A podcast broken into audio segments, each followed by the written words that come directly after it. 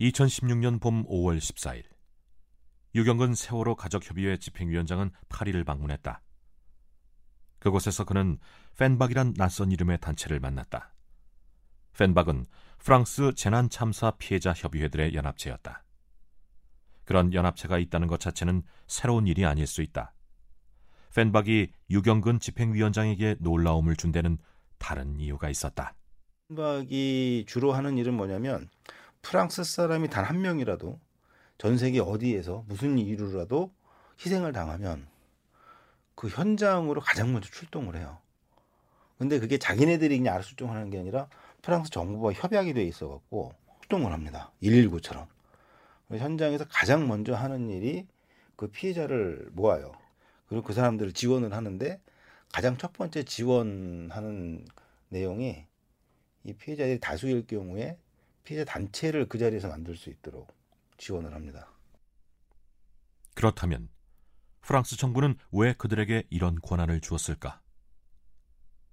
프랑스 정부의 입장은 그런 참사 현장에서 피해를 당한 사람, 피해자들, 유가족들 그 입장을 가장 잘 아는 사람들이 바로 당신 아니냐. 그 전에 이런 일을 똑같이 겪었던 당신들 유가족들이 그 입장을 가장 잘 알 거 아니냐. 재난을 당한 사람이 재난 현장에 출동한다는 말을 듣자 이전에 보지 못했던 것들이 보이기 시작했다.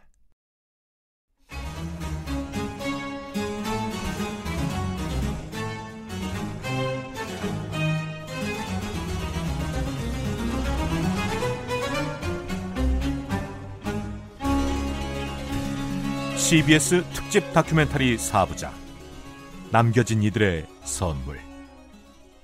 오늘은 제1부 유족 119편을 보내드립니다.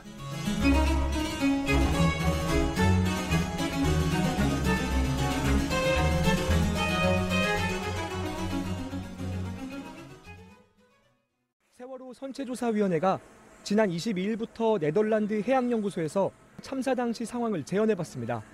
유가족들은 배가 기우는 장면을 휴대전화기에 기록합니다. 여러 차례 실험을 이어가던 중 배가 오른쪽으로 안산 단원고 큰 건우 아빠라 불리는 김강배 씨. 그는 2018년 2월 네덜란드 암스테르담에서 동남쪽으로 100km 떨어진 바에닝언에 있는 해양연구소 마리네 갔다. 그곳에서 그는 세월호 침몰 원인을 밝혀내기 위한 침수 실험, 자주 항주 실험에 참여했다. 이 3D 시뮬레이션이라 가지고 실제 조타실에서 그 운항을 하는 것처럼 그 조타기를 조작을 하고 하는 것처럼 좌측면 우측면의 상황들이 모니터에 통해서 쫙 나타나거든요. 배가 급선회를 하면서 자연적으로 기울어지고 하면서 결국엔 배가 침몰을 해요. 그 과정이 벌어지는 과정이고 화면을 전부 동영상 촬영을 하고 있었거든요. 그때 건우 아빠의 눈에 시커먼 것이 들어왔다. 그것이 무엇인지 알아보는 데는 많은 시간이 필요하진 않았다. 아, 바닷속이구나. 바닷속이구나. 그러면 우리 건우가 마지막에 맨 마지막에 본 게 바로 저 모습이구나 하는 그 생각 딱 드는 순간 우리 아이들이 침몰하는 그 세월호 안에서 물이 급속도로 들어오는데 그 안에서 살기 위해서 발부정쳤던 그런 모습들이 상상되고 나가기 위해서 문, 벽을 부수기 위해서 그 아무것도 맨손으로 그걸 긁어내고 치고 하다가 손가락, 뼈들 다 골절된 그런 상황. 그런 상황들을 계속 생각만 하다가 실제 우리 아이들이 내 아들 건우가 생애 가장 마지막에 본 그 모습이 바로 저거구나 하는 그 생각은 느낌이 틀리더라고요. 엄마 아빠를 그렇게 불러댔을 텐데 그렇게 애타게 불러던 엄마 아빠의 얼굴은 얼굴이 아닌 저 새까만 바닷속 저 모습이 아이들이 떠나기 전에 본 가장 마지막 모습이었겠구나라는 생각이 딱 드니까 진짜 감정을 추스리지 못하겠더라고요. 암흑을 보자. 그동안 있었던 일이 파노라마처럼 스쳐 지나갔다.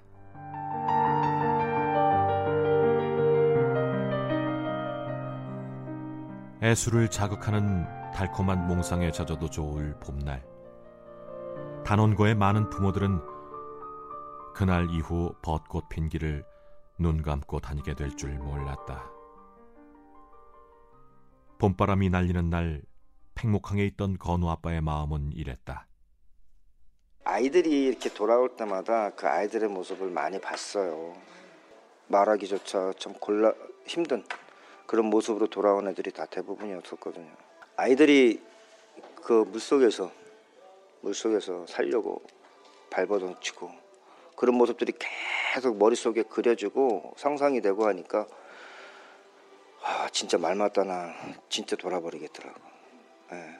차라리 뭐에 깔리든지 떨어지든지 해서 그런 두려움, 그런 공포, 그런 고통 겪지 말고 그냥 한 번에 갔으면, 차라리 그렇게 갔으면 싶은 그런 마음이 계속 들었었거든요. 물론 우리 건우 녀석한테는 아빠로서 할 수 없는 그런 생각들이고 그런 얘기지만. 바다의 물결 하나하나가 견디기 힘든 슬픔을 말했다. 마음은 차마 하지 못한 말들을 담은 채 침묵으로 가득했다. 만약에 혹시 건우가 떠났으면 받아들여야 되는데 받아들일 수 있을까? 어떻게 받아들여야 되지? 그리고 나는 받아들였다고 치더라도 아, 건우 엄마한테, 이 사람한테 내가 어떻게 얘기를 해야 되지? 또 건우 동생도 있고 또 가족들도 있고 할아버지 할머니도 계시고 건우를 어떻게 얘기를 해야 될까? 그런 고민들을 많이 했거든요. 그러다가 한 10일쯤 돼가지고 서망 쪽으로 가다 보면 팽목에서 그 해변가 있어요. 조그만 해변가. 거기에 건우야 빨리 와 하고 그 백사장에 써놓은 게 있거든요. 그쪽으로 이렇게 쭉 저녁 무렵때 이렇게 쭉 가다가 그걸 보고 돌아오면서 그때 건우 엄마한테 그 얘기를 했어요. 제가 이제 우리 건우 보내줘야겠다. 근데 뭐 아무 대꾸도 못하고 그냥 고개만 끄덕끄덕거리더라고요. 그렇게 기다린 게 팽목에서 한 달이었죠. 한 달. 생애 가장 긴 한 달이 지나자 건우는 돌아왔다. 거기 이제 바지에 보면 이렇게 상황실이 있는데 유속 센서로 이렇게 유속 체크를 하고 그 모니터링을 쭉 하고 있었거든요. 근데 그 모니터를 딱 보고 있는데 유속이 그래프가 떨어지는 거예요. 그래서 아, 이게 유속이 좀 느려지고 있구나. 한 2시쯤 되면 들어가지 않을까 이제 그 생각을 했거든요. 근데 딱 2시 되니까 들어가더라고요.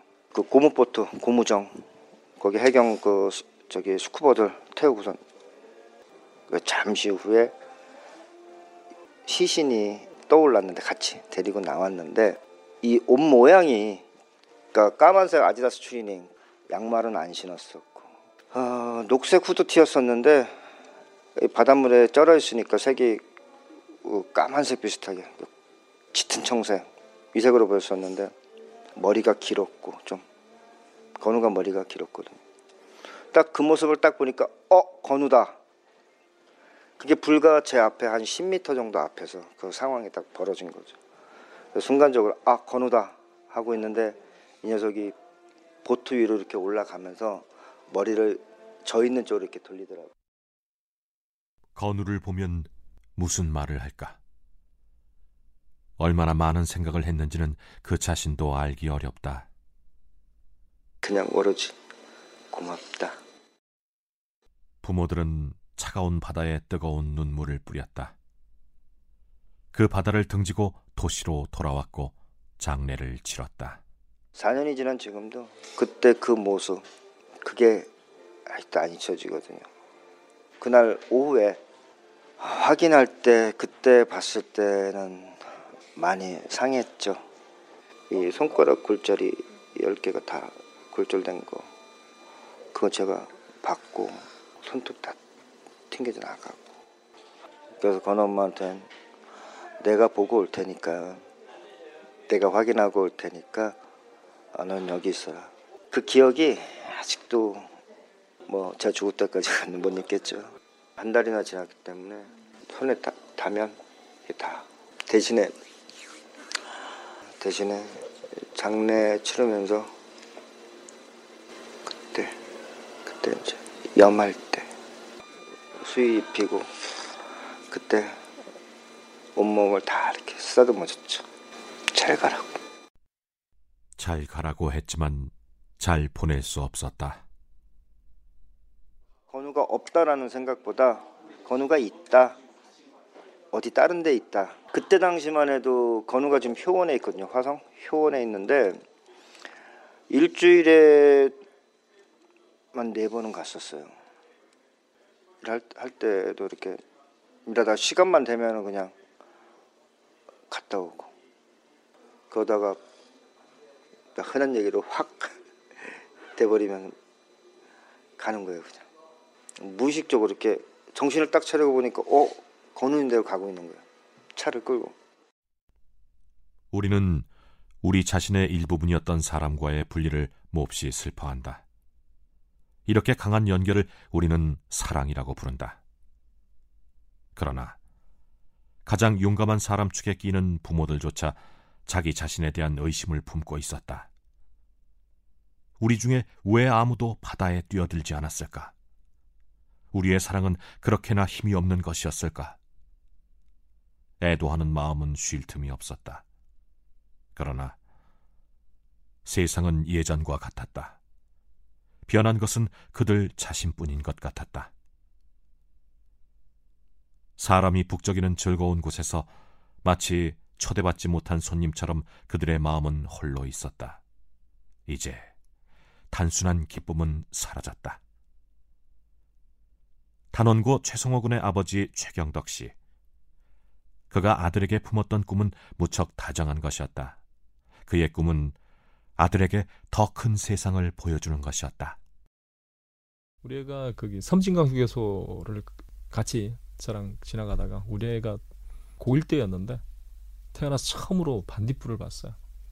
반딧불에 대한 느낌을 너무나 좋게 이렇게 가지고 있어요, 성호가. 나중에도 10년 후에도 반딧불이 보고 싶다고 이렇게 적었던 글도 있고. 난 섬진강 휴게소 지날 때마다 힘들어요. 내가 보여줄 수 있는 세상이 너무 많은데, 너무 아름답고 멋진 세상이 너무 많은데 내가 못 보여줘서 미안한 거죠. 어떤 기분인지 알 것 같아요, 그걸. 내가 보여줄 수 있는 세상이 아직 너무 많이 남았단 말이에요. 이제 하나도 못 보여줬는데 못 보여주니까 멋진 풍경 앞에 가면 이걸 나 혼자 보고 있구나. 같이 너랑 와서 딱 여기서 놀았으면 좋겠다. 이거 우리 아들도 먹어봐야 되는데 이런 거 맛있는 거 먹으러 가면. 그러니까 만족이 안 되죠. 계속 미안한 거지. 마음은 수시로 들끓었다. 그러나 가슴 속 들끓는 마음이 무엇을 할 것을 요구하는지 부모들은 모르지 않았다. 누구도 대체할 수가 없는 거라고 생각해요. 부산 서면 지하철역에서 티켓을 든 상태로 울면서 1시간 동안 막 울부짖었어요. 어떻게든 얘기를 해야만 됐으니까. 우리는 뭐 운동하는 사람도 아니고 돈 때문에 그런 것도 아니고 억울해서 그런다. 억울해 죽겠다. 억울해서 내가 이렇게 터진다. 이렇게 울부짖어도 안 된다. 억울하다. 제발 좀 들어달라. 세월호 침몰 사고 유족들이 KBS 김시곤 보도국장의 발언에 분개해 KBS에 항의 방문했습니다. 유족 120여 명은 8일 오후 9시경 경기 안산 정부합동분향소에서 버스를 타고 오후 10시 10분께 KBS 본관 앞에 도착했습니다. 김시곤 KBS 최경덕 씨에게 특히 기억될 만한 그날은 5월 8일이었다. 5월 8일.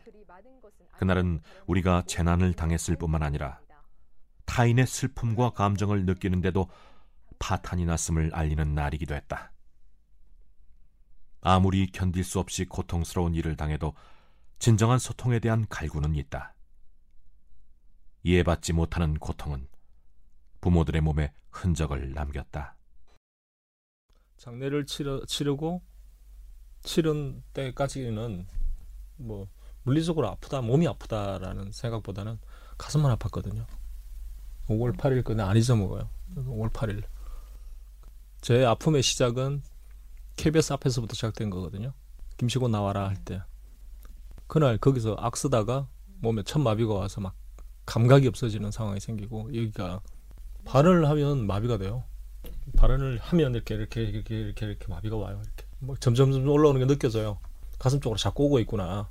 감각이 없어짐이 자꾸 다가오고 있구나. 아, 이게 나를 빨리 죽일 수도 있겠다, 이런 생각도 들었고. 그들은 자식을 가슴에 묻는다는 말뜻을 이해하게 됐다. 그것은 24시간 자식이 보고 싶어서 몸과 가슴이 아픈 채로 바쁘게 살아가야 한다는 뜻이었다. 그리고 24시간 자식을 생각한다는 것은 24시간 진실을 궁금해한다는 말과 다르지 않았다. 건우 아빠 김강배 씨의 이야기다. 암에 걸려서 저는 어떻게 돼도 상관없다고 생각하는데, 병에 걸리더라도, 죽을 병 걸리더라도 차라리 그게 좋지 치매만 걸리지 마라. 그 생각을. 왜? 죽는 것보다 더 아프거든. 잊는다는 게, 잊혀진다는 게. 부모들의 가장 그 공통적인 마음이 바람이라면 다음 생애에서도 내가 건우의 아빠로, 건우는 나의 아들로 그렇게 다시 만나는 걸 거라고 생각을 하거든요. 내가 살아야 하는 이유, 또 내가 앞으로 해야 할 일이 뭐냐, 그건 딱 하나.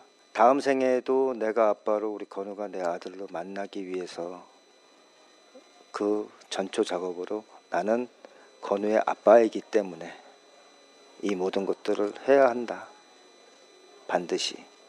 저는 건우 아빠이기 때문에 이렇게 사는 거죠. 열심히 진실을 위한. 자식이 죽어가는 순간에 함께 하지도 못했던 부모들은 아무것도 할 수 없었던 사람에서 모든 것을 다 하는 사람으로 변해갔다. 성우 아빠 최경덕 씨의 이야기다. 그 세월호 인양이 발표되기 전까지만 해도 세월호를 무태 올릴 생각을 아무도 하지 않았죠. 세월호 지금 땅 위에 있잖아요. 세월호를 직립하겠다고 주장한 것은 결국은 가족이에요. 유족들은 가장 슬픈 방식으로 세상과 타인에 대해 눈을 떴다. 이전에는 모르던 것이 보이기 시작했다. 공항 가는 길에 바지선이 떠 있어요. 커다란 게. 그런 걸 보면 또 본능적으로 계산하잖아. 아, 저거 세월호 사이즈랑 비슷하고 몇 미터쯤 되겠고 수십 밀리 어느 정도 되겠고 그 정도면 파고가 어느 정도 이래도 안 흔들리겠고 뭐 그런 생각을 해요. 다 자동적으로. 누구나 어떤 분야든 만 시간만 하면 전문가가 되지 않아요? 가족들은 그렇게 만들어진 전문가들과 만나서 계속 얘기를 하고, 가족들은 하루에 눈 뜨고 있는 시간이면 다 그 생각만 하니까 전문가가 안 될 수 있어요? 밥 먹으면서도 그 생각하는데, 꿈에도 나오는데. 나 같은 경우는 100일을 그냥 악몽에 시달렸어요. 저희는 전문가들보다 더 잘 볼 수밖에 없어요. 우리 일이니까, 내 일이니까. 시간이 모든 것을 휩쓸어 가지는 않는다. 유족들이 배에 대해서만 알게 된 것은 아니었다. 비참함이 더 넓은 이해로 가는 길이 되기도 했다. 도와주러 오신 분들이 너무 고마워서 어떻게 이렇게 할 수 있나 이런 생각을 많이 했었거든요. 근데 조금의 기간이 지나고 나선 다 알게 되죠. 그 사람들 다 상처가 있는 사람들이더라고. 아픔이 있는 사람들이더라고. 어떤 일로 인한 유가족이기도 하고요. 어떤 일로 인해서 버림을 받은 사람들이기도 하고, 배척당하기도 하고, 욕을 먹었던 사람들이기도 하고. 우리한테 이럴 거예요라고 설명할 용기가 조금씩 있는 분들이죠. 그런 험한 일들을 많이 당하셨 분들이 많더라고요, 세상에. 저는 몰랐어요. 일어나서 출근하고 퇴근하고 코미디 프로그램 보고 뉴스도 잘 안 봤어요. 많이 봤겠죠. 세상의 아픔이 보이자 또 다른 능력이 커지기 시작했다.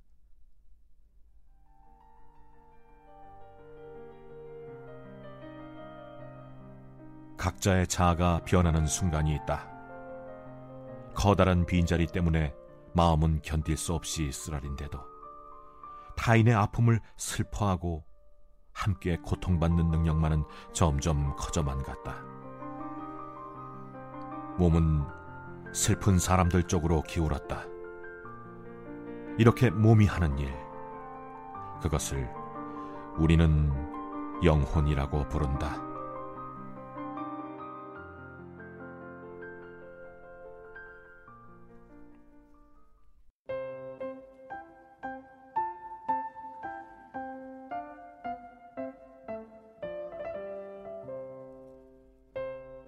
(2003년 2월 18일) 아침, 김천에서 컴퓨터 학원을 운영하던 일남일녀의 아버지 전재영 씨는 늦잠을 자고 있었다. 이른 아침, 아내와 딸은 부산항에 외출 준비를 하고 있었다.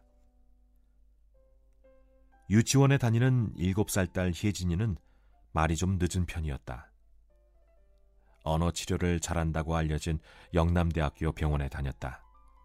김천에서 대구행 8시 기차를 타고 기차역에서 다시 지하철을 갈아타고 병원에 가곤 했다. 다행히 혜진이는 기차와 지하철 타는 것을 좋아했다. 언어치료는 효과가 좋았다. 퇴근하면 밥 먹을 때 항상 내 무릎에 앉아가지고 쫑알쫑알대요. 아빠 오늘 어린이집에 있었는데 무슨 일이 있었다. 이런 거 저런 거 배웠다. 2월 18일 아침 7시경. 몽롱한 기운 속에서 그는 이렇게 말했다. 집사람이 그때 이제 갈 때는 집에서 출발할 때는 한 7시경 되었었죠. 그 이제 나한테 이제 간다고 이야기를 하고, 그 이제 나도 이제 어렴풋이 이제 깨어가지고 내가 데려다 줄까. 그러나 현실은 달랐다. 좀 잠결이다 보니까는 입 밖에 내지를 안 했어. 나는 이제 속으로 그래 생각을 하고 있었고, 이제 애가 잘 다녀오겠습니다.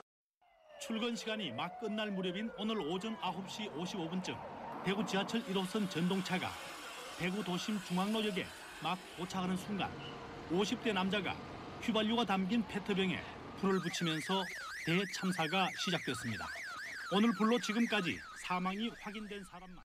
전재영 씨는 다시는 그날 아침처럼 편한 잠을 이룰 수가 없을 터였다. 삶은 계속돼도 그 삶은 다른 것이 됐다. 쓰라린 자책 속에서 그가 얼마나 혼자였는지, 앞으로 얼마나 더 혼자일지 그 자신도 모를 수 있다. 그 사이에 재난은 다른 재난으로 대체되고 유가족은 다른 유가족으로 대체됐다. 최악의 화재 참사가 발생했습니다. 전북 군산에 있는 한 유흥주점에서 불이 났습니다. 다른 재난이 일어나면 언제나 과거의 혼란은 돌아왔다. 마음은 다시 어두운 상상 속으로 빠져들었다. 그리고 그들의 고통이야말로 세상에 절대로 대체될 수 없는 것이 있다는 증거였다. 그는 수많은 사람의 선택 하나하나가 한 인간의 운명이 된다는 것을 알고 있었다. 그는 세월호 참사 일주일 후 진도 대교를 건넜다. 왜 그곳에 갔던 것일까?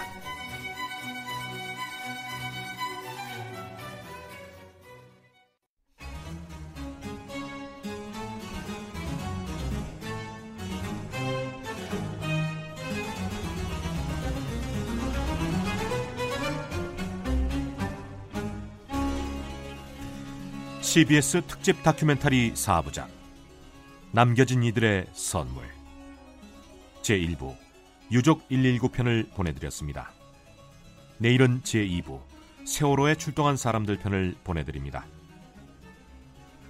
지금까지 내레이션 구자형, 취재 구성 프로듀서 정혜윤이었습니다.